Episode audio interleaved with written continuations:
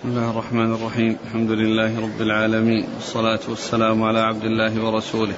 نبينا محمد وعلى آله وصحبه أجمعين. أما بعد فيقول الإمام ابن ماجه القزويني رحمه الله تعالى يقول في سننه في باب الجهر بآمين. الحديث الثالث قال حدثنا محمد بن بشار قال حدثنا صفوان بن عيسى قال حدثنا بشر بن رافع عن أبي عبد الله ابن عم أبي هريرة عن أبي هريرة رضي الله عنه أنه قال ترك الناس التأمين وكان رسول الله صلى الله عليه وسلم إذا قال غير المغضوب عليهم ولا الضالين قال آمين حتى يسمعها أهل الصف الأول فيرتج بها المسجد. بسم الله الرحمن الرحيم. الحمد لله رب العالمين وصلى الله وسلم وبارك على عبده ورسوله نبينا محمد وعلى آله وأصحابه أجمعين. أما بعد فهذا الحديث من الأحاديث التي آه، أوردها ابن ماجه رحمه الله في الجهر بآمين وهو حديث أبي هريرة رضي الله عنه قال ترك الناس التأمين وكان النبي صلى الله عليه وسلم إذا قال غير المغضوب والضالين قال آمين. يسمع آه، الصف الأول فيرتج بها المسجد.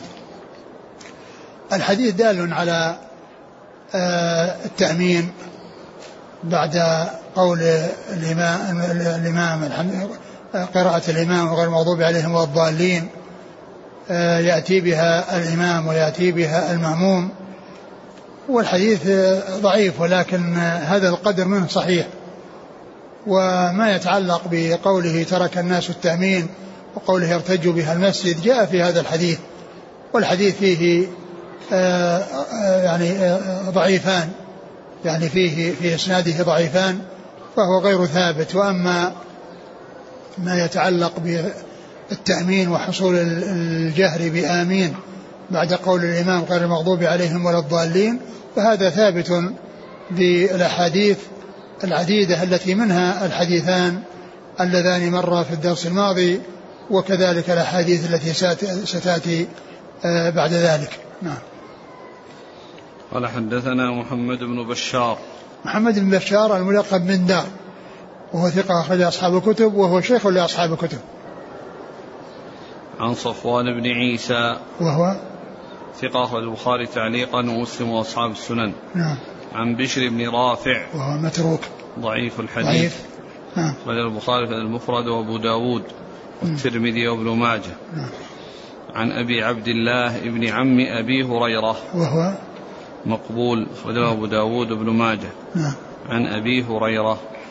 أبو هريرة عبد الرحمن بن صخر الدوسي رضي الله عنه أكثر الصحابة حديثا.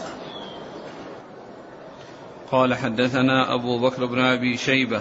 قال حدثنا حميد بن عبد الرحمن قال حدثنا ابن أبي ليلى عن سلمة بن كهيل عن حجية بن عدي عن علي رضي الله عنه أنه قال سمعت رسول الله صلى الله عليه وسلم إذا قال ولا الضالين قال آمين. ثم ذكر هذا الحديث عن علي رضي الله عنه.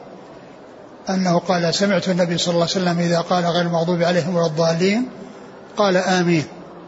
يعني معناه أنه يجهر بها لأنه سمعه يقرأ القرآن وسمعه يأتي بالتأمين. والتأمين هو كما عرفنا يكون للإمام وللمأموم. وقد مر الحديثان آه، إذا أمن الإمام فأمنوا فإنه من وافق تأمينه تأمين الملائكة غفر له ما تقدم من ذنبه. نعم. قال حدثنا أبو بكر بن أبي شيبة ثقة أخرج أصحاب الكتب إلى الترمذي. عن حميد بن عبد الرحمن. حميد بن عبد الرحمن الرؤاسي وهو؟ ثقة أخرج أصحاب الكتب. نعم. عن ابن أبي ليلى. وهو محمد بن عبد الرحمن وهو صدوق سيء الحفظ سيء الحفظ. نعم. أخرج أصحاب السنن. نعم. عن سلمة بن كهيل. وهو ثقة أخرج أصحاب الكتب. عن حجية بن عدي. وهو؟ صدوق يخطئ. أخرج أصحاب السنن. نعم. عن علي. علي بن أبي طالب رضي الله عنه أمير المؤمنين ورابع الخلفاء الراشدين الهادي المهديين صاحب المناقب الجمة والفضائل الكثيرة رضي الله عنه وأرضاه وحديثه عند أصحاب الكتب الستة. قال حدثنا محمد بن الصباح وعمار بن خالد الواسطي. قال حدثنا أبو بكر بن عياش عن أبي إسحاق عن عبد الجبار بن وائل عن أبيه رضي الله عنه أنه قال صليت مع النبي صلى الله عليه وسلم فلما قال ولا الضالين قال آمين فسمعناها منه. ثم ذكر حديث وائل بن حجر رضي الله عنه وهو مثل الأحاديث المتقدمة أن النبي صلى الله عليه وسلم كان يجهر بآمين وأنهم يسمعون يسمعونها منه بدل يقول غير المغضوب عليهم ولا الضالين يقول آمين يسمعونها منه فدل هذا على ما دلت عليه الأحاديث العديدة في مشروعية التأمين وفي رفع الصوت به. نعم. قال حدثنا محمد بن الصباح. هو صدوق أخرج له. أبو داود بن ماجه. نعم. وعمار بن خالد الواسطي. وهو؟ ثقة أخرج له النسائي بن ماجه. نعم. عن أبي بكر بن عياش. وهو ثقة. أخرجه البخاري ومسلم في المقدمة وأصحاب السنن عن أبي إسحاق. عن أبي إسحاق هو عمرو بن عبد الله الهمداني ثقة أخرج أصحاب الكتب. عن عبد الجبار بن وائل. وهو ثقة أخرج أصحاب الكتب إلا الترمذي. إلى البخاري. أصحاب الكتب إلا البخاري. عن أبي عن أبيه وائل بن حجر رضي الله عنه وهو أخرج له. بن القراءة ومسلم وأصحاب السنن. والحديث في إسناده عبد الجبار بن وائل وهو لم يسمع من أبيه يعني فهو منقطع يرسل عن أبيه لكنه جاء له طرق أخرى تشهد له أو تؤيده عن عن وائل بن حجر منها حجر بن عنبس يعني طريق حجر بن عنبس ومنها علق طريق علقمة بن وائل أخو عبد الجبار. فإذا هذا الانقطاع الذي فيه لا يؤثر لأنه جاء موصولا من طرق أخرى غير هذه الطريق فهو ثابت الذي هو حديث وائل بن حجر. نعم. قال حدثنا إسحاق بن منصور قال أخبرنا عبد الصمد بن عبد الوارث قال حدثنا حماد بن سلمة قال حدثنا سهيل بن أبي صالح عن أبيه عن عائشة رضي الله عنها عن النبي صلى الله عليه وسلم أنه قال ما حسدتكم اليهود على شيء ما حسدتكم على السلام والتأمين. ثم ذكر هذا الحديث عن عائشة رضي الله عنها أن النبي صلى الله عليه وسلم أخبر عن اليهود أنهم حسدة يحسدون المسلمين. ومن ذلك هذا الذي جاء في هذا الحديث يعني كونهم آه كون المسلمين يعني آه, آه، لهم لهم التأمين ولهم السلام. السلام الذي هو تحيتهم أقول تحيتهم السلام وكذلك التأمين. يعني كونهم يؤمنون يعني في أدعيتهم. فهم يحسدون المسلمين على ذلك. وهذا فيه بيان عظم شأن التأمين الذي هو التأمين على الدعاء. في الفاتحة وفي غير الفاتحة. لأن آمين معناها اللهم استجب.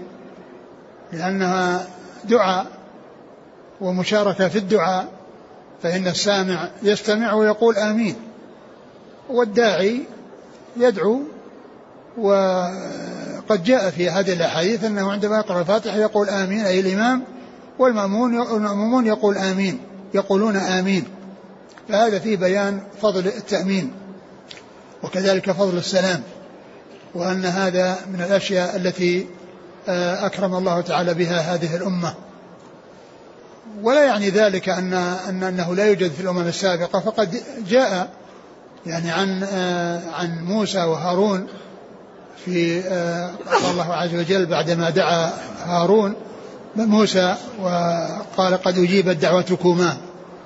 وكان هارون إنما هو مؤمنا وموسى كان داعيا. نعم. قال حدثنا إسحاق بن منصور. هو الكوسج وهو ثقة أخرج أصحاب الكتب إلا أبا داود. عن عبد الصمد بن عبد الوارث. وهو صدوق. وإلى أصحاب الكتب. نعم. عن حماد بن سلمة. وهو ثقة أخرجه البخاري تعليقا ومسلم وأصحاب السنن. عن سهيل بن أبي صالح. وهو صدوق أخرجه أصحاب الكتب وروايته في الصحيح البخاري مقرون. عن أبيه. عن أبيه ذكوان أبو صالح ذكوان السمان وهو ثقة أخرج أصحاب الكتب. عن عائشة. عن عائشة أم المؤمنين رضي الله عنها وأرضاها الصديقة بنت الصديق وهي ممن أكثر الرواية عن رسول الله صلى الله عليه وسلم. هي, هي من السبعة الذين عرفوا بكثرة الحديث عن النبي صلى الله عليه وسلم والذين زادت أحاديثهم على ألف حديث مع تفاوتهم فيما فوق ذلك. في الكتب الستة. فعائشة من هؤلاء السبعة لأنهم ستة رجال وامرأة واحدة. قد جمعهم السيوطي في الألفية بقوله والمكثرون في رواية الأثر أبو هريرة يليه بن عمر وأنس والبحر كالخدري البحر بن عباس كالخدري وجابر وزوجة النبي. قال حدثنا العباس بن الوليد الخلال الدمشقي. قال حدثنا مروان بن محمد وأبو مسهر قال حدثنا خالد بن يزيد بن صالح بن صبيح المري قال حدثنا طلحة بن عمرو عن عطاء عن ابن عباس رضي الله عنهما أنه قال قال رسول الله صلى الله عليه وسلم ما حسدتكم اليهود على شيء ما حسدتكم على آمين فأكثروا من قول آمين. وهذا الحديث مثل الذي قبله في قضية كون اليهود يعني مما يحسدون عليه يعني قول آمين أو التأمين فقال أكثر من قول آمين. فالحديث السابق صحيح وهذا يعني آه، في إسناده ضعف يعني إسناده ضعيف أو في إسناده ضعيف أو متروك ولكن آه، ذكر الحسد يعني على التأمين والسلام مر في الحديث السابق. وأما قول أكثر من التأمين جاء في هذا الحديث جاء في هذا الحديث هو حديث ضعيف. ومعلوم أن التأمين إنما يأتي للدعاء. التأمين ما يأتي ابتداء أو يقول الإنسان مستقلا وإنما يؤتى به تبعا للدعاء. يؤتى به تبعا للدعاء. فقول أكثر من من من, من آمين يعني جاءت في هذا الحديث أو في هذا الإسناد الذي هو إسناد غير صحيح. نعم. قال حدثنا العباس بن الوليد الخلال. هو؟ صدوق خرجه ابن ماجه نعم. عن مروان بن محمد. وهو؟ ثقة أخرجه مسلم وأصحاب السنن. نعم. وأبي مسهر. هو علي بن مسهر ثقة أخرج أصحاب الكتب. هو علي بن مسهر؟ الأعلى بن مسهر ها؟ عبد الأعلى؟ إيه. علي بن مسهر لم يذكر له كنية. من هو؟ علي بن مسهر نعم لم يذكر له كنية. نعم في عبد الأعلى بن مسهر؟ يعني إيه؟ ذكره وكنيته أبو مسهر؟ في الكنى أبو مسهر عبد الأعلى بن مسهر. فقط؟ نعم. آه. وش ثقة أخرج أصحاب الكتب. أخرج أصحاب الكتب. آه. يعني فيكون من موافقة كنية اسم أبيه أبو مسهر عبد الأعلى بن مسهر. يعني اسم أبيه مسهر وكنيته أبو مسهر فهو ممن وافقت كنية اسم أبيه. مثل الأوزاعي أبو عمرو عبد الرحمن بن عمرو ومثل هناد بن السري أبو السري. ومثل أبو قتيبة سلم بن قتيبة.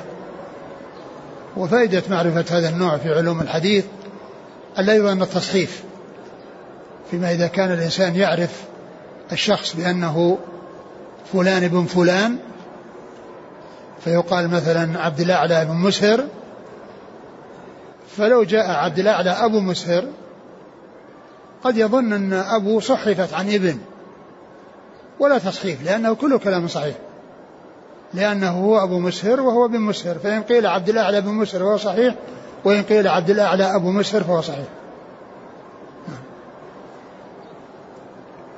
عن خالد بن يزيد هو؟ بن صالح. ثقة أخرجه أبو داود في المراسيل والنسائي بن ماجه. نعم. عن طلحة بن عمرو. وهو متروك؟ أخرجه ابن ماجه. نعم. عن عطاء عن ابن عباس. عطاء بن أبي رباح ثقة أخرج أصحاب الكتب.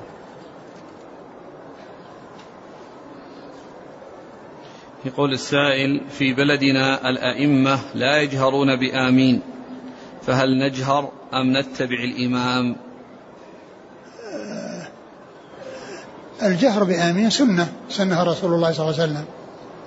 فأنتم أمنوا وأخبروهم بالسنة الثابتة عن رسول الله صلى الله عليه وسلم. هل الإمام كذلك يرفع صوته بالتأمين؟ نعم يرفع صوته. هو نفس الأحاديث الأحاديث اللي مرت بنا كلها فيها أنه يرفع صوته. يقول ما هي أوجه المد في آمين فالبعض يمد الألف. والبعض يمد الياء والبعض يعني الياء كما هو معلوم ممدودة. آمين. يعني آمين. يعني فالهمزة ممدودة والميم يعني بعدها الياء ممدودة. لماذا حسدت اليهود المسلمين على التأمين إذا كان ذلك موجود في شريعتهم؟ آه معلوم أنهم يحسدون المسلمين على كل خير وأنهم حسدة. يعني و يعني والذي نعرفه في شريعتهم أو في أو في آه، دين آه، يعني الذي حكاه الله عز وجل يعني في القرآن أنه قال أجيبت دعوتكما ففسر بأن هارون كان يؤمن. فسر بأن هارون كان يؤمن. هل يجوز التأمين في آخر سورة البقرة لأن فيها نهاية الدعاء؟ لا لأنه ما ورد. من منع من الأئمة كأبي حنيفة أو الحنفية الجهر ما دليلهم؟ ما ما ما أذكر. الشارح ما ذكر شيء؟ قال رحمه الله تعالى باب رفع اليدين إذا ركع وإذا رفع رأسه من الركوع. قال حدثنا علي بن محمد وهشام بن عمار وأبو عمر الضرير. قالوا حدثنا سفيان بن عيينة عن الزهري عن سالم عن ابن عمر رضي الله عنهما أنه قال رأيت رسول الله صلى الله عليه وسلم إذا افتتح الصلاة رفع يديه. حتى يحاذي بهما منكبيه وإذا ركع وإذا رفع رأسه من الركوع ولا يرفع بين السجدتين. ثم ذكر هذا الحديث عن عبد الله بن عمر ذكر رفع اليدين عند الركوع والرفع منه. وقد أورد الحديث في ثلاث ثلاثة مواضع عند تكبيرة الإحرام وهذا قد مر لأنه التكبير عن رفع اليدين عن تكبيرة الإحرام سبق أن مر وإنما الشيء الذي أتى به هنا لأنه عندما انتهت القراءة ويعني ويريد أن يركع فإنه يرفع يديه عند الركوع ويرفع يديه بعد الركوع. وهذه المواضع الثلاثة ثابتة في الصحيحين. يعني عند تكبيرة الإحرام والركوع والرفع منه في حديث ابن عمر. يعني هذا نفسه فيه ثلاثة الأشياء. وجاء عنه أيضا في صحيح البخاري الرفع عند القيام من التشهد الأول. جاء في صحيح البخاري يعني من حديث ابن عمر موضع رابع مع المواضع الثلاثة وهو عند القيام من التشهد الأول.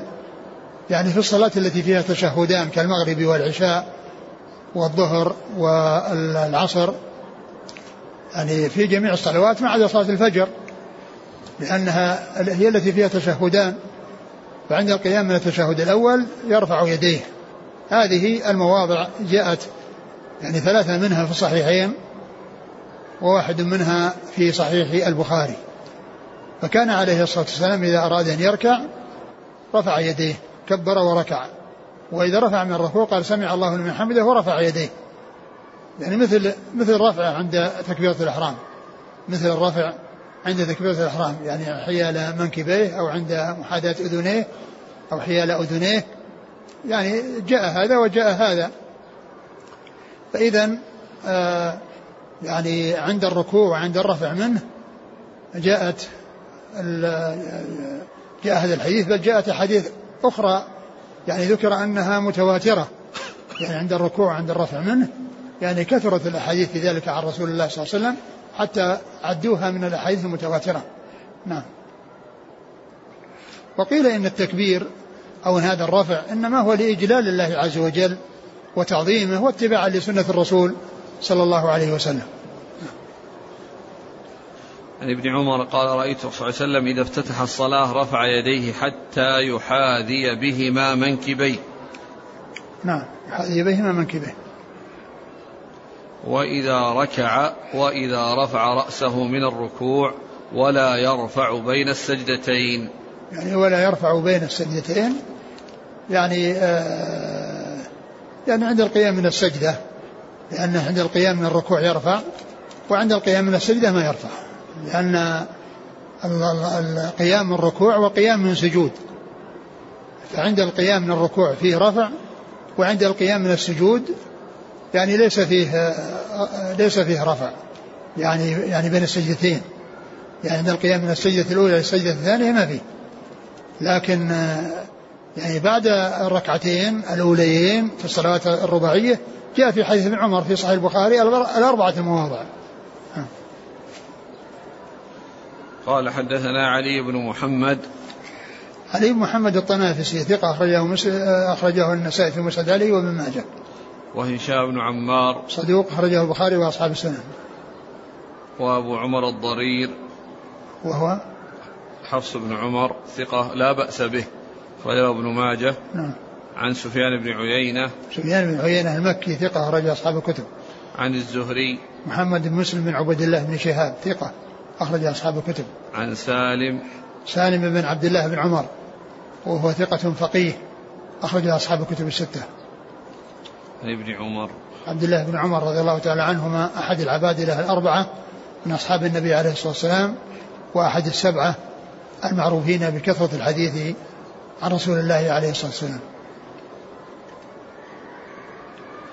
قال حدثنا حميد بن مسعدة قال حدثنا يزيد بن زريع قال حدثنا هشام قال حدثنا قتادة عن نصر بن عاصم عن مالك بن الحويرث رضي الله عنه أن رسول الله صلى الله عليه وسلم قال أن رسول الله صلى الله عليه وسلم كان إذا كبر رفع يديه حتى يجعلهما قريبا من أذنيه وإذا ركع صنع مثل ذلك وإذا رفع رأسه من الركوع صنع مثل ذلك.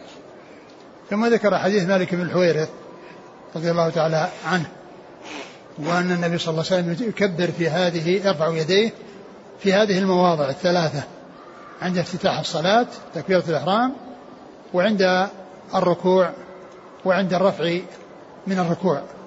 فهذه الثلاث المواضع جاءت في حديث عبد الله بن عمر وجاءت أيضا في حديث مالك بن حويرث.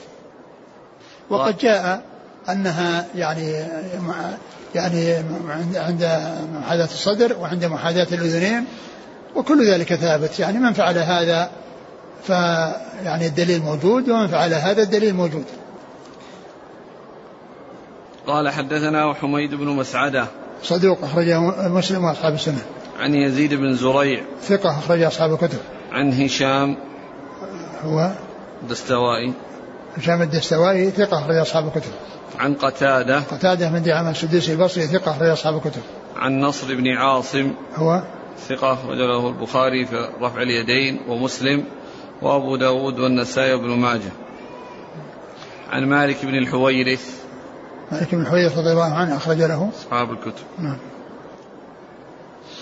قال حدثنا عثمان بن أبي شيبة وهشام بن عمار. قال حدثنا إسماعيل بن عياش عن صالح بن كيسان عن عبد الرحمن الأعرج عن أبي هريرة رضي الله عنه أنه قال رأيت رسول الله صلى الله عليه وسلم يرفع يديه في الصلاة حذو منكبيه حين يفتتح الصلاة وحين يركع وحين يسجد. ثم ذكر هذا الحديث عن أبي هريرة رضي الله عنه وفيه ذكر ثلاث مواضع. عند افتتاح الصلاة وعند الركوع وعند السجود. وقد ولم يذكر ما كان بعد التكبير بعد الركوع. وهو الذي جاء في الأحاديث الكثيرة.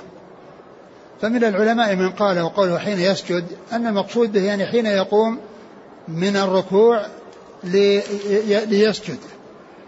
وقد جاء في سنن أبي داود بلفظ يعني حينما يرفع ليسجد.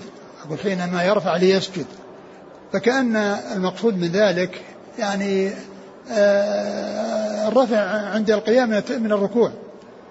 عند القيام من الركوع. لأنه هو الذي جاء في الأحاديث ولأنه أيضا جاء في سنن أبي داود عندما يرفع ليسجد. يعني عندما يرفع يعني من الركوع ليسجد أي ليتهيأ للسجود أو ليكون أمامه السجود.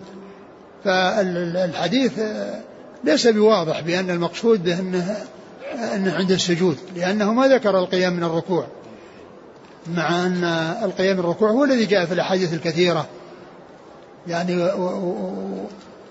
ولم يغفل يعني وإنما فيحمل هذا على على هذا المعنى وكذلك يوضحه الحديث نفسه عند أبي داود الذي قال وحين يرفع آه، وحين يرفع ليسجد أو حين يرفع للسجود ليسجد أو كذا. نعم.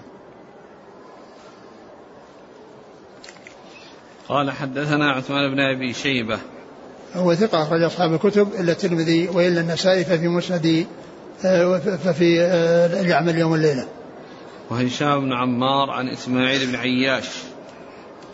إسماعيل بن عياش هو صدوق في روايته عن الشاميين وهو مخلط في غيرهم. وهذا يعني من روايته عن غير عن غير أهل بلده هو صاحب كيسان المدني وهو ثقة أخرج أصحاب الكتب. اسماعيل بن عياش وله خارج القراءة في, في رفع اليدين وأصحاب السنن. نعم. عن عبد الرحمن الأعرج عبد الرحمن الأعرج وعبد الرحمن بن هرمز ثقة أخرج أصحاب الكتب. عن أبي هريرة نعم قال حدثنا هشام بن عمار قال حدثنا رفدة بن قضاعة الغساني قال حدثنا الأوزاعي عن عبد الله بن عبيد بن عمير عن أبيه عن جده عمير بن حبيب رضي الله عنه أنه قال كان رسول الله صلى الله عليه وسلم يرفع يديه مع كل تكبيرة في الصلاة المكتوبة. ثم ذكر هذا الحديث عن عن عمير نعم. عمير بن حبيب. عمير بن حبيب. هو هو عمير بن قتادة. وجاء عند ابن ماجه عمير بن حبيب. قيل وهو وهم. ذكر ذلك المزي وذكره الحافظ في التقريب. وقال ان أنه عمير بن قتادة. وذكره أو قالوا ذكره عند ابن ماجه ذكره ابن حبيب عند ماجه وهم وإنما هو عمير بن قتادة. قال إيش؟ كان الرسول صلى الله عليه وسلم يرفع يديه مع كل تكبيرة في الصلاة المكتوبة. يعني مع كل تكبيرة في الصلاة المكتوبة يعني في جميع التكبيرات. في جميع التكبيرات يعني عند كل خفض ورفع. ومعلوم أن حركة الانتقال كله تكبيرات ما عدا الرفع من الركوع فإنه سمع الله لمن حمده. والباقي كله تكبير.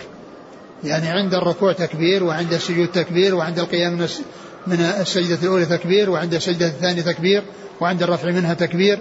فكل حركات آه، الانتقال أو كل كل يعني ما يحصل في الانتقال من من ركن إلى ركن ومن هيئة إلى هيئة فإنه يتابع بالله أكبر. إلا في موضع واحد وهو عند القيام من من الركوع فإنه يقال سمع الله لمن حمده. والباقي كله تكبير. والباقي كله تكبير. فهو يقول هنا أنه عند كل تكبيرة في الفريضة. أنه كان يكبر عند كل تكبيرة في الفريضة. لكن الحديث في إسناده آه، آه، رجل ضعيف وهو رفدة الذي جاء في إسناده. نعم. قال حدثنا هشام بن عمار عن رفدة بن قضاعة. هو ضعيف أخرج له. ابن ماجه. نعم. عن الأوزاعي. آه، هو أبو عمرو عبد الرحمن بن عمرو الأوزاعي. ثقة فقيه أخرجها أصحاب الكتب. عن عبد الله بن عبيد بن عمير وهو ثقة أخرجه مسلم وأصحاب السنن. نعم. عن أبيه عبيد بن عمير وهو ثقة أخرجه أصحاب الكتب. نعم. عن جده عمير بن حبيب رضي الله عنه أخرج له. أبو داود والنسائي بن ماجه. نعم.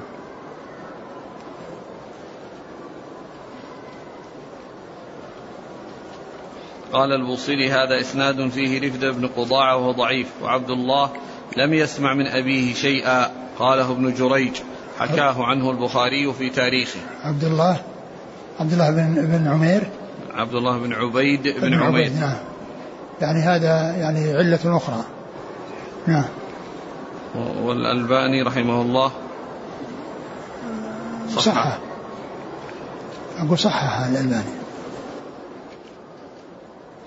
قال حدثنا محمد بن بشار قال حدثنا يحيى بن سعيد قال حدثنا عبد الحميد بن جعفر قال حدثنا محمد بن عمرو بن عطاء عن أبي حميد الساعدي رضي الله عنه أنه قال سمعته وهو في عشرة من أصحاب رسول الله صلى الله عليه وسلم أحدهم أبو قتادة بن ربعي رضي الله عنه قال أنا أعلمكم بصلاة رسول الله صلى الله عليه وسلم. كان إذا قام في الصلاة اعتدل قائما ورفع يديه حتى يحاذي بهما منكبيه ثم قال الله أكبر.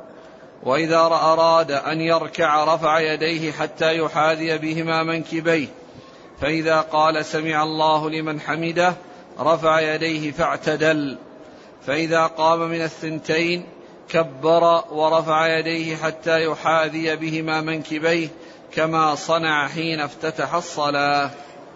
وهذا الحديث عن أبي حميد الساعدي رضي الله عنه فيه المواضع الأربعة التي آه، ترفع فيها الأيدي والتي ذكرت يعني قريبا يعني أن أن الثلاثه الأول في الصحيحين وأن الموضع الرابع إنما هو في صحيح البخاري من حديث ابن عمر رضي الله تعالى عنهما. وهذا الحديث حديث أبي حميد الساعدي رضي الله عنه مثل حديث عبد الله بن عمر المشتمل على أربعة الأربعة المواضع التي هي عند تكبيرة الإحرام وعند الركوع وعند الرفع من الركوع وعند القيام من الاثنتين. يعني من يعني بعد الركعتين الأوليين يعني عند القيام من التشهد الأول. يعني في الصلاة التي فيها تشهدان فإنه ثبت فيها رفع اليدين. فحديث أبي حميد رضي الله عنه هذا جاء عنه أنه آه، ذكر آه، آه، من صفات صلاة الرسول صلى الله عليه وسلم حصول هذه رفع اليدين في هذه المواضع الأربعة. نعم. قال حدثنا محمد بن بشار. وقوله أنا أعلمكم يعني هذا يقوله من أجل أن يبين تحققه ومعرفته لصفة صلاة الرسول صلى الله عليه وسلم ومن أجل أن يأخذ عنه الناس وأنه عنده علم وأنه خبير بهذا الأمر وهذا من حرص الصحابة رضي الله عنهم وأرضاهم على تبليغ السنن وعلى أن يؤخذ عنهم العلم وبيان أن الواحد منهم عندما يحدث بالحديث وهو متحقق من أخذه عن الرسول صلى الله عليه وسلم بل إنه يرى أنه أعلم من غيره لتحققه ولتلقيه ذلك عن رسول الله صلوات الله وسلامه وبركاته عليه ورضي الله عن الصحابة أجمعين. وهذا من كمال نبلهم وفضلهم وحرصهم على تبليغ السنن وهم الذين جعلهم الله واسطة بين الناس وبين رسول الله صلى الله عليه وسلم. ما عرف الناس كتابا ولا سنة إلا عن طريق الصحابة. فهم الواسطة وهم الصلة التي تربط الناس بالرسول عليه الصلاة والسلام. الكتاب والسنة ما ما عرفها الناس إلا عن طريق الصحابة. ما عرف الناس حقا ولا هدى إلا عن طريق الصحابة. فهم الواسطة في هذا الخير وهم السباقون إلى كل خير وهم الذين أكرمهم الله عز وجل في الحياة الدنيا بصحبة الرسول صلى الله عليه وسلم. والذب عنه والجهاد معه وفدائه بالنفس والمال والدفاع عنه رضي الله عنهم وأرضاهم ومع ثم مع ذلك كونهم يتلقون عنه الكتاب والسنة ويبلغونها للناس فلا صلة تربط الناس بالرسول صلى الله عليه وسلم إلا الصحابة. فهم آه، فهم الذين تلقوا الحق والهدى وبلغوهما للناس ولهذا كل كل من آه عمل بسنة ثابتة عن رسول الله عليه الصلاة والسلام فإن الله تعالى يثيبه على عمله ويثيب الرسول صلى الله عليه وسلم مثل ما أثاب هذا العامل. وهذا يبين لنا عظم يعني شأن الرسول عليه الصلاة والسلام وكثرة أجوره وثوابه. لأن الرسول عليه الصلاة والسلام له أجور أعماله وله مثل أجور أمته كلها من أولها إلى آخرها. له مثل أجور أمته. فإذا أراد الإنسان أن يصل إليه أن يصل إلى الرسول صلى الله عليه وسلم بسببه شيء فما عليه إلا أن يتبع سنة الرسول صلى الله عليه وسلم ويعمل بما جاء الرسول عليه الصلاة والسلام ثم الله يثيبه على فعله ويثيب رسوله صلى الله عليه وسلم بمثل ما أثابه. كما قال عليه الصلاة والسلام من دعا إلى هدى كان له من الأجر مثل أجور من تبعه لا ينقص ذلك من أجورهم شيئا. ومن دعا إلى ضلالة كان عليه من الإثم مثل آثام من تبعه لا ينقص ذلك من آثامهم شيئا. نعم. قال حدثنا محمد بن بشار. نعم. عن يحيى بن سعيد. هو القطان ثقة أخرج أصحاب الكتب. عن عبد الحميد بن جعفر. وهو؟ صدوق ربما وهم. أخرج نعم. البخاري تعليقا ومسلم وأصحاب السنن. نعم. عن محمد بن عمرو بن عطاء. وهو ثقة أخرج أصحاب الكتب. عن أبي حميد الساعدي. أخرج له أصحاب الكتب.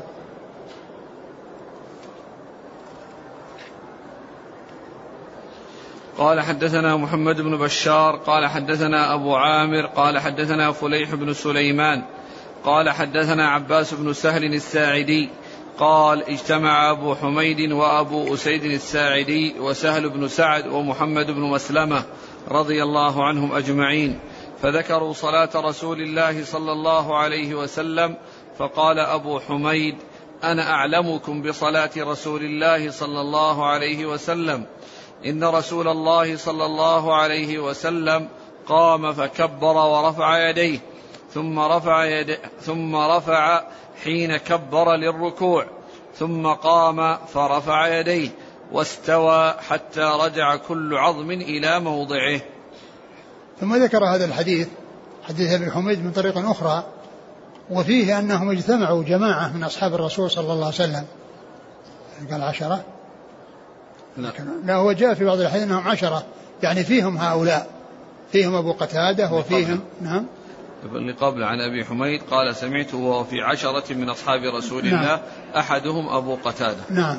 في عشرة كانوا اجتمعوا وفيهم أبو قتادة وفيهم آه، محمد بن مسلمة وفيهم الرابع. أبو أسيد. أبو أسيد. يعني هؤلاء أربعة من هؤلاء العشرة. وقد صدقوه. يعني معنى ذلك أن هذا الحديث جاء عن هؤلاء الأربعة. هذا الحديث يعني معنى أنه جاء عن هؤلاء الأربعة لأنهم صدقوه فيما قال. ولهذا قالوا أن التكبير يعني عند عند الركوع وعند الرفع منه يعني متواتر. جاء في الأحاديث المتواترة وهو في هذا الحديث جاء عن هؤلاء الأربعة. لأن أبا لأن أبا حميد رضي الله عنه قال أنا أعلمكم ثم ذكر هذه الصفة وقالوا له صدقت. يعني صدقوه فيما قال وأنهم يعلمون ذلك عن رسول الله صلى الله عليه وسلم. وقوله كانوا يعني تذاكروا صلاة رسول الله صلى الله عليه وسلم يعني هذا يدلنا على فضل الصحابة وعلى أن مجالسهم معمورة بالعلم وفي المذاكرة بالعلم. وهكذا ينبغي أن يكون يعني طلاب العلم على هذه الطريقة وعلى هذا المنهاج. إذا اجتمعوا وإذا تلاقوا يتذاكرون. يتذاكرون والعلم إنما يكون بالمذاكرة ويثبت بالأخذ والإعطاء. كما يقول كما كما قال يحيى بن كثير اليمامي لا يستطاع العلم براحة الجسم. ويقولون كل شيء ينقص بالإنفاق منه إلا العلم فإنه يزيد بالإنفاق منه. كل شيء ينقص بالإنفاق منه إلا العلم فإنه يزيد بالإنفاق منه. لأن مذاكرته وتعلما وتعليما ومذاكرة يثبته وينميه. الشيء إذا إذا إذا ما ذكر به وروجع واشتغل به يتلاشى ويضمحل. يتلاشى ويضمحل. ولكنه بالمذاكرة يثبت ويستقر. يثبت الإنسان ويستقر. ويقول الشاعر الذي يوصي ابنه يقول أبا بكر دعوتك لو أجبت في أول القصيدة وفيها يقول وكنز لا تخشى عليه لصا العلم. وكنز لا تخشى عليه لصا. خفيف الحمل يوجد حيث كنت. يزيد بكثرة الإنفاق منه وينقص إن يدا عليه شددت. يزيد بكثرة الإنفاق منه. يعني وإذا آه، غفل عنه وأهمل الموجود يتلاشى ويضمحل. وأما بمذاكرته يثبت الموجود ويحصل المفقود يثبت الموجود ويحصل المفقود ويحصل النماء والزيادة يعني بالمذاكرة. ولهذا فإن الأخلاد إلى الراحة يأتي بالحرمان والجد والاجتهاد يأتي بالمكاسب العظيمة. والشاعر يقول الجد بالجد والحرمان بالكسل. الجد بالجد.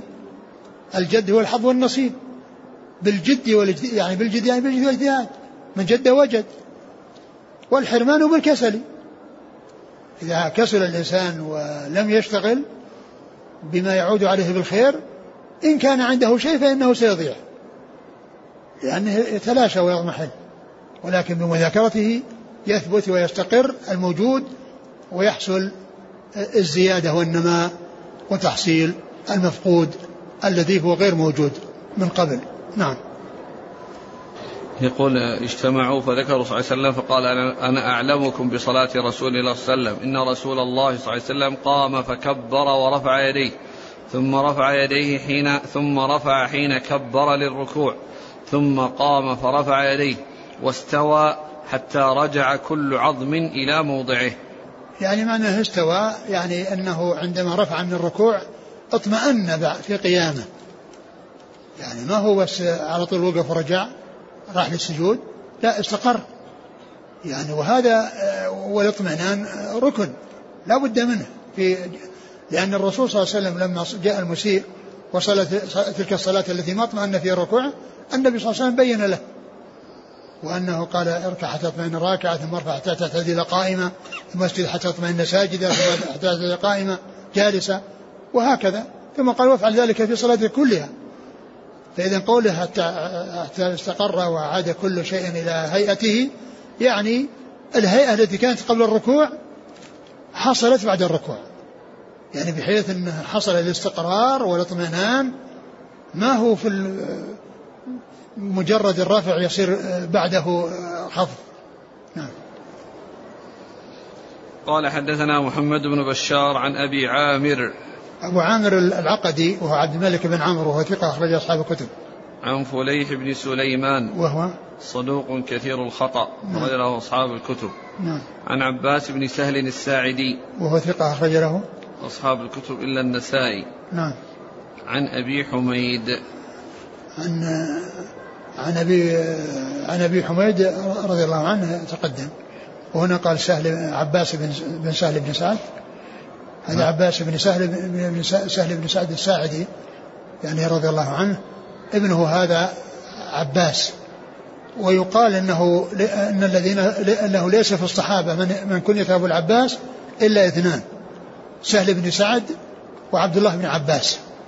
فهؤلاء هم الذين عرفوا بهذه الكنية وهي كنية أبو العباس.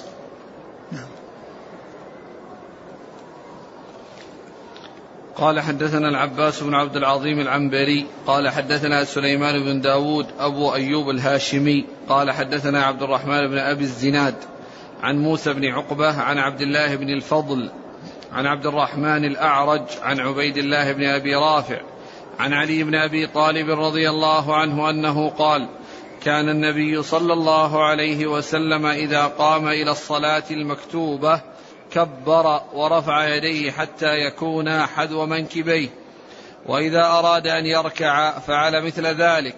وإذا رفع رأسه من الركوع فعل مثل ذلك.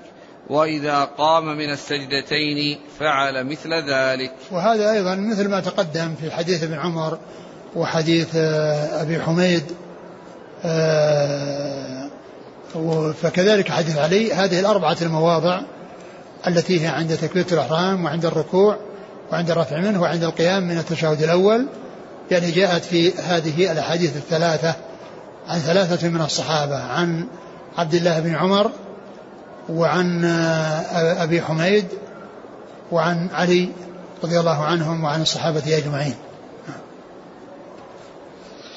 قال حدثنا العباس بن عبد العظيم العنبري. هو ثقة أخرجه البخاري تعليقا ومسلم وأصحاب السنن. عن سليمان بن داود الهاشمي. وهو ثقة أخرج البخاري في خلق أفعال العباد وأصحاب السنن. نعم. عن عبد الرحمن بن أبي الزناد. وهو صدوق أخرج له البخاري تعليقا ومسلم في المقدمة وأصحاب السنن عن موسى بن عقبة. هو ثقة أخرج أصحاب الكتب. عن عبد الله بن الفضل. هو ثقة أخرج أصحاب الكتب. نعم. عن عبد الرحمن الأعرج. عن عبيد الله بن أبي رافع. عبيد الله بن أبي رافع. ثقة أخرج أصحاب الكتب. نعم. عن علي بن أبي طالب. نعم. قال حدثنا أيوب بن محمد الهاشمي قال حدثنا عمر بن ري عمر بن رياح عن عبد الله بن طاووس عن أبيه عن ابن عباس رضي الله عنهما أن رسول الله صلى الله عليه وسلم كان يرفع يديه عند كل تكبيرة. ثم ذكر هذا الحديث وهو مثل حديث سبق انه قال كان يرفع يديه عند كل تكبيرة في الفريضة سبق ان مر وإسناده ضعيف. وهذا أيضا إسناده ضعيف لأن في عمر بن رياح وهو ضعيف. نعم. قال حدثنا أيوب بن محمد الهاشمي هو؟ ثقة أخرجه ابن ماجه عن عمر بن رياح وهو؟ متروك أخرجه ابن ماجه. نعم. عن عبد الله بن طاووس وهو ثقة أخرج أصحاب الكتب. عن أبيه أبو طاووس بن كيسان ثقة أخرج أصحاب الكتب. عن ابن عباس. نعم. قال حدثنا محمد بن بشار قال حدثنا عبد الوهاب قال حدثنا حميد عن أنس رضي الله عنه أن رسول الله صلى الله عليه وسلم كان يرفع يديه إذا دخل في الصلاة وإذا ركع. ثم ذكر هذا الحديث عن أنس بن مالك رضي الله عنه وأنه كان يكبر يرفع يديه عند الدخول في الصلاة وعند الركوع وعند الركوع يعني فهو يعني مشتمل على بعض ما تقدم من الأحاديث التي يعني فيها ذكر المو... أربعة المواضع وفي ذكر الموضع الأول والثاني آه. قال حدثنا محمد بن بشار عن عبد الوهاب عبد الوهاب بن عبد المجيد. آه، صدوق آه، ثقة أخرجه أصحاب ثقة أخرجه أصحاب الكتب. عن حميد بن أبي حميد الطويل ثقة أخرجه أصحاب الكتب. عن أنس رضي الله عنه خادم الرسول عليه الصلاة والسلام وأحد السبع المكثرين من حديثه وهذا الإسناد من الرباعيات التي هي من أعلى الأسانيد عند ابن ماجه. قال حدثنا بشر بن معاذ الضرير قال حدثنا بشر بن المفضل قال حدثنا عاصم بن كليب عن أبيه عن وائل بن حجر رضي الله عنه أنه قال قلت لأنظرن إلى رسول الله صلى الله عليه وسلم كيف يصلي. فقام فاستقبل القبلة فرفع يديه حتى حاذتا أذنيه فلما ركع رفعهما مثل ذلك فلما رفع رأسه من الركوع رفعهما مثل ذلك. ثم ذكر حديث وائل بن حجر رضي الله عنه وأنه قال لأنظرن إلى صلاة رسول الله صلى الله عليه وسلم. يعني يكون الواحد منهم يكون عنده العزم والحرص على معرفة السنة ومعرفة أفعال الرسول عليه الصلاة والسلام وهو يقصد ويعمد إلى أن يكون على علم ومعرفة. يعني الواحد منهم يأتي قصدا ليتلقى الكتاب ليتلقى السنة عن رسول الله عليه الصلاة والسلام من أقواله وأفعاله. وهو يقول قلت يعني في نفسي لأنظر لأنظرن أنظرن؟ نعم لأنظرن إلى رسول الله صلى الله عليه وسلم كيف يصلي. لأنظرن إلى رسول الله كيف يصلي.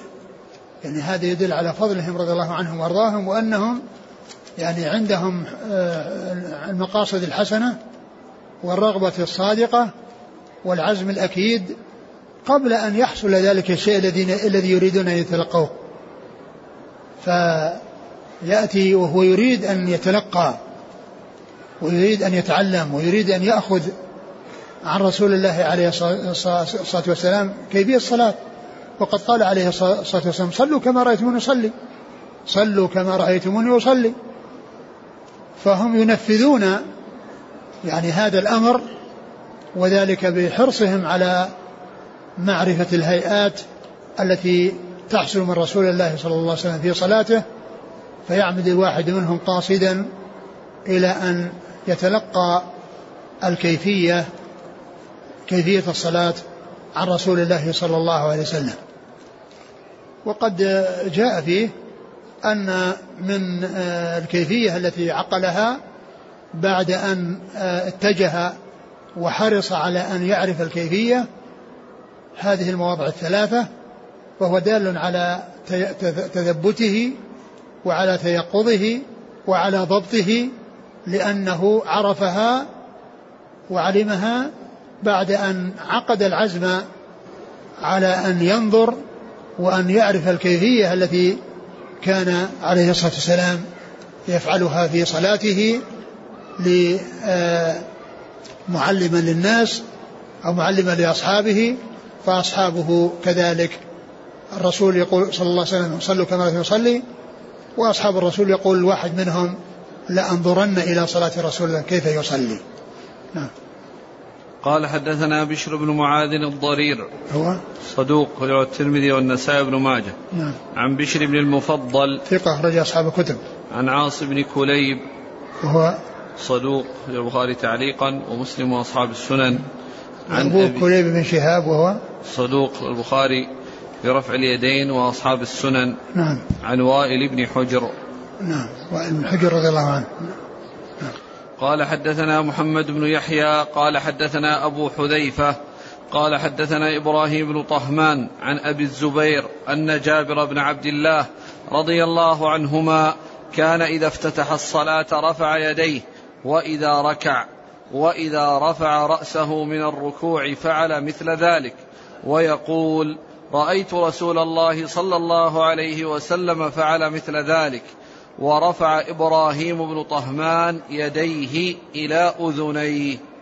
ثم ذكر هذا الحديث عن جابر بن عبد الله وأن النبي وأنه فعل كان يفعل أنه عند الركوع عند تكبيره الإحرام يرفع يديه وعند الركوع يرفع يديه وعند القيام من الركوع يرفع يديه ويقول إنه رأى رسول الله صلى الله عليه وسلم يفعل ذلك.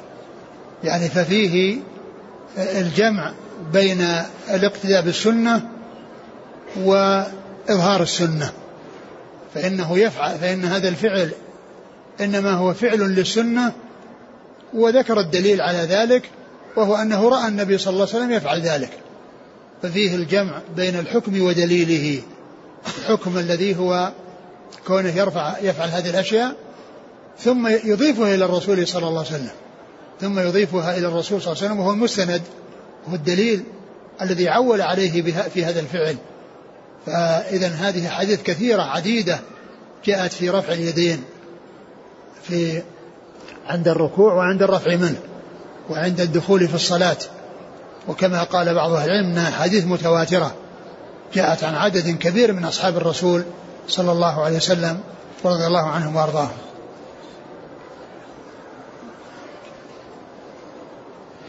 قال حدثنا محمد بن يحيى هو الذهلي ثقة أخرج البخاري وأصحاب السنن عن أبي حذيفة هو؟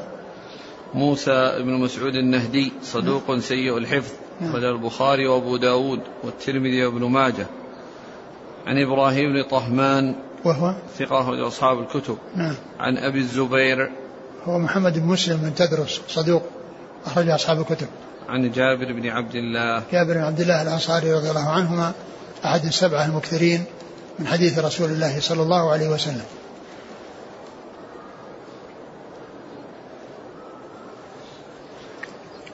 يقول هل ثبت رفع اليدين لمن فاتته الركعة فيقوم بعد تسليم الإمام لإكمال صلاته؟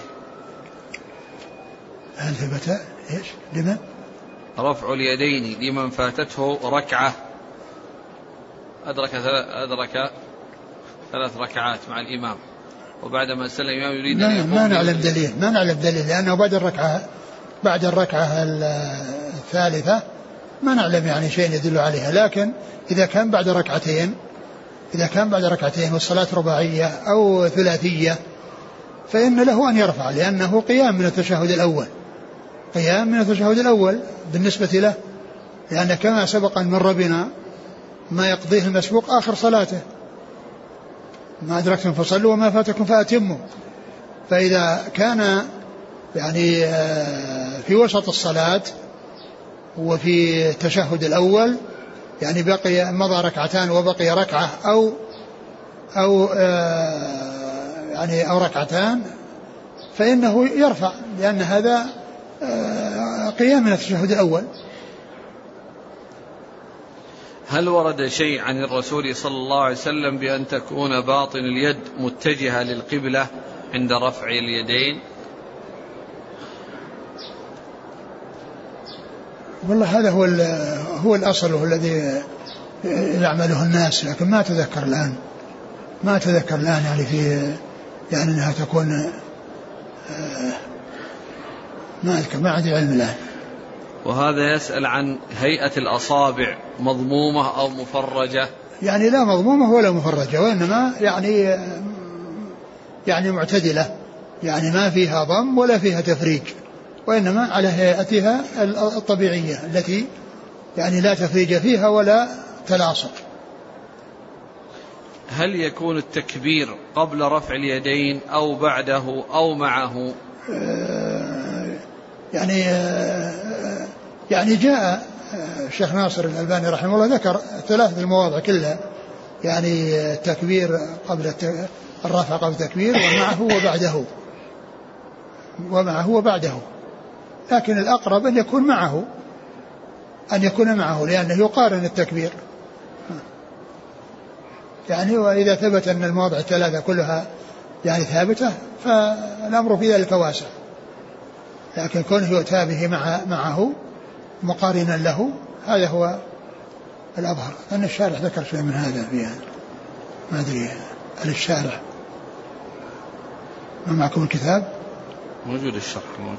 بس ما الإخوة أحيانا يعني يقولون بعض المسائل تذكرها ما هي موجودة هنا. لعلك تذكر شرحا آخر. يمكن. لكن ما هي موجود في هذا؟ هذا. الذي ينبغي لأصحاب الجوالات أنهم لا يتركوا الأصوات تظهر وإنما يعني يغلقونها ولا يعني يحصل تشويش من أحد على أحد يعني في ذلك. ولو كان ذلك ذكر الأذان فإن هذا فيه تشويش. متى يرفع المصلي يديه بعد التشهد الأول عن جلوس أو بعد تمام القيام إلى الركعة الثالثة. لأن التكبير كما هو معلوم هو بين الركنين. التكبير يؤتى به بين الركنين. يعني لا للهوي للسجود ولا القيام من السجود. فالذي يظهر أنه عندما يقوم يقول الله أكبر يعني يأتي معه بالتكبير. بالرفع. الشارح يقول إذا افتتح عند قوله إذا افتتح الصلاة الشارح يقول إذا افتتح الصلاة أي بالتكبير وحاصله أنه إذا كبر رفع يديه كما في بعض أحاديث الباب. وكثير منهم يفهم من مثل ذلك تقدم التكبير على الرفع. والحق أنه لا دلالة على التقدم. نعم المقارنة متبادرة إلا أن يقال المراد إذا أراد الافتتاح. وهو تأويل شائع. فيجوز تقديم الرفع على التكبير وهو الموافق لرواية ثم كبر فالحمل عليه أوجه. يعني أن الإنسان يعني يرفع يديه ثم يكبر يعني يعني يرفع يديه ثم يكبر يعني معناه يصير التكبير مقارن.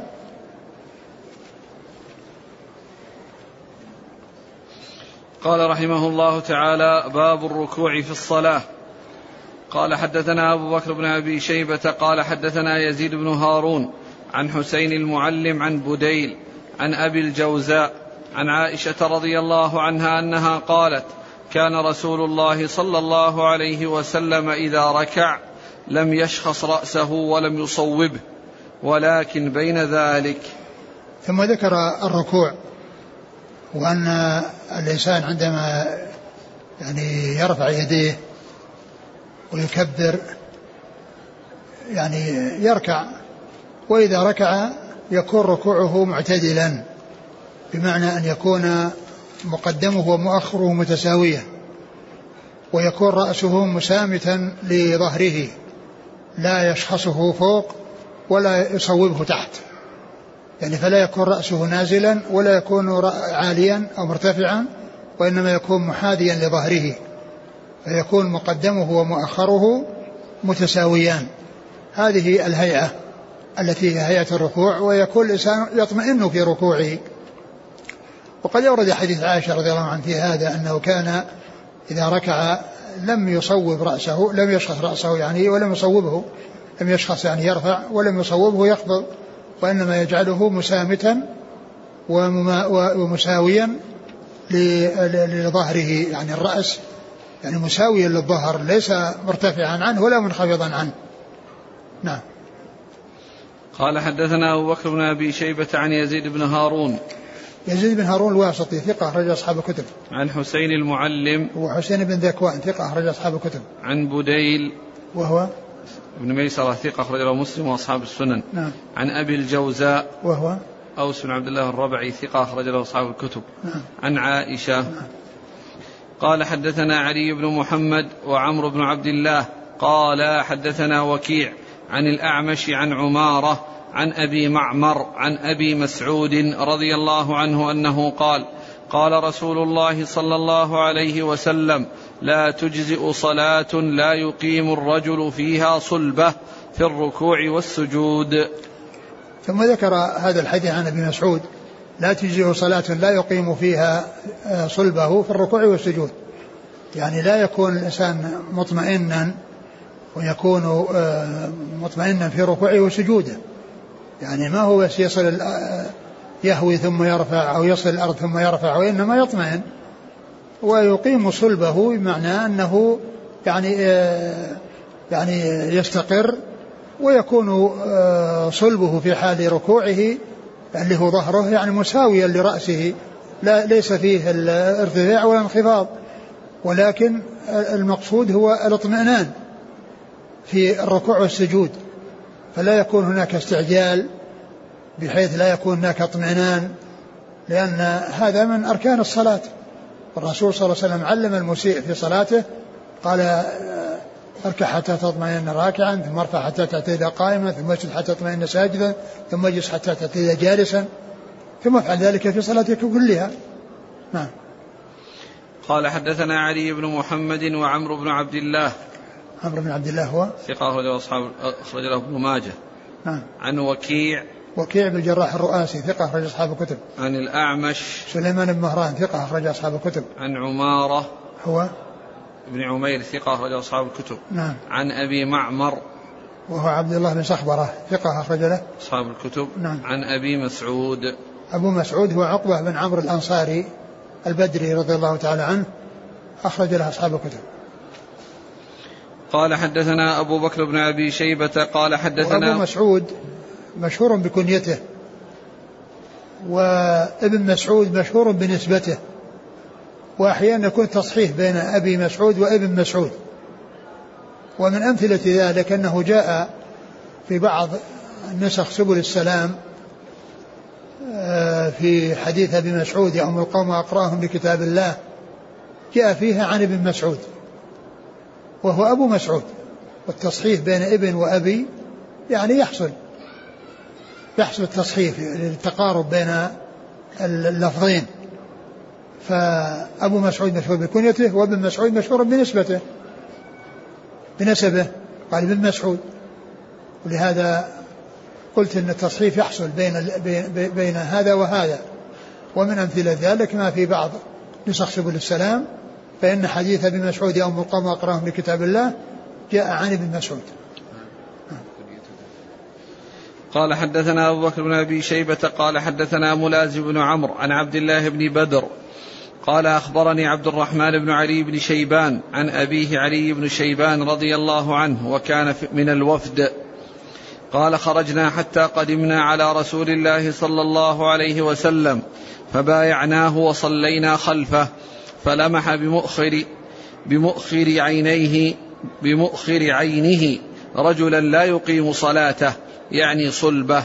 في الركوع والسجود. فلما قضى النبي صلى الله عليه وسلم الصلاة قال يا معشر المسلمين لا صلاة لمن لا يقيم صلبه في الركوع والسجود. ثم ذكر هذا الحديث عن علي بن شيبان رضي الله عنه وهو مثل الحديث الذي قبله لا تجزي صلاة لا يقيم الإنسان صلبه في ركوعه وسجوده. يعني معناه أنه يعني يستقر وأن يكون آه، مطمئنا وأن يكون آه، في ركوعه آه، رأسه مسامتا لصلبه لظهره. فالرسول صلى الله عليه وسلم يعني علي بن شيبان يقول لما قدموا وفدوا على الرسول صلى الله عليه وسلم وبايعوه وصلوا معه الرسول صلى الله عليه وسلم رأى في يعني في في بمؤخر عينه. بمؤخر عينه والرسول صلى الله عليه وسلم يرى يعني من وراء ظهره. يعني يعني ولهذا يعني آه، الله عز وجل يريه في الصلاة يعني حال أصحابه من ورائه ولهذا يبين لهم يعني ما يحصل منهم من أخطاء. وهنا قال إنه رأى في مؤخر آه، عينه يعني معناه أنه رآه في جانب عينه من جهة ال يعني ال يعني من جهة اليمين أو من جهة الشمال يعني النظر إنما هو في يعني في, في, في إما من جهة اليمين وإما من جهة الشمال يعني في مؤخر عينه ولا يلزم ذلك في حق الرسول صلى الله عليه وسلم أن يكون في مؤخر العين بل إنه يرى الناس من وراء ظهره كما جاء ذلك في بعض الأحاديث عن رسول الله صلى الله عليه وسلم. والحاصل أن هذا الحديث مثل الحديث الذي قبله فيه أنها لا تجد الصلاة التي لا يقيم الإنسان فيها صلبه في الركوع والسجود. قال حدثنا أبو بكر بن أبي شيبة عن ملازم بن عمرو. ملازم بن عمرو اليمامي وهو صدوق إلى أصحاب السنن. نعم. عن عبد الله بن بدر. وهو ثقة أخرج أصحاب السنن. نعم. عن عبد الرحمن بن علي بن شيبان. وهو ثقة أخرج البخاري المفرد وأبو داود بن ماجه. نعم. عن أبيه علي بن شيبان. وهو صحابي أخرج له. البخاري المفرد وأبو داود بن ماجه. وهؤلاء الأربعة يماميون. يعني الإسناد يعني خماسي يعني فيه أبو بكر بن أبي شيبة وهو كوفي والباقين يماميون. قال حدثنا إبراهيم بن محمد بن يوسف الفريابي قال حدثنا عبد الله بن عثمان بن عطاء قال حدثنا طلحة بن زيد عن راشد قال سمعت وابصة بن معبد رضي الله عنه يقول رأيت رسول الله صلى الله عليه وسلم يصلي فكان إذا ركع سوى ظهره حتى لو صب عليه الماء الماء لاستقر. ثم أيضا هذا وصف ركوع الرسول صلى الله عليه وسلم وأنه يسوي ظهره. يعني معناه أنه يعني يكون مستوي ليس في يعني انخفاض لا من جهة الأمام ولا من جهة الخلف. لأنه لو صب عليه الماء لاستقر. بخلاف لو كان قد صوب رأسه فإنه سيذهب وراء ولو كان صوب ولو كان شخصه سيذهب إلى جهة الوراء ولو شخصه سيذهب إلى جهة الأمام. ولكنه يعني كان متساويا لو صب عليه الماء لبقي والحديث في اسناده ضعف ولكنه معناه صحيح. معناه أنه كان يجعله يعني متساويا بحيث لا يتقدم المؤخر يتقدم يرتفع والمقدم ينخفض أو العكس. وإنما مقدمه ومؤخره متساويان. نعم. قال حدثنا إبراهيم بن محمد بن يوسف الفريابي. هو؟ صدوق رجله ابن ماجه. نعم. عن عبد الله بن عثمان بن عطاء. وهو؟ لين الحديث رجله ابن ماجه. نعم. عن طلحة بن زيد. وهو؟ متروك خرج له ابن ماجه. نعم. عن راشد. وهو؟ مجهول خرج له ابن ماجه. نعم. عن وابصة بن معبد. رضي الله عنه أخرج له. أبو داود والترمذي وابن ماجه. نعم. الحديث السنادة فيه هذا الثلاثة ضعفاء وهم متفاوتون في الضعف. لين الحديث ومتروك ومجهول.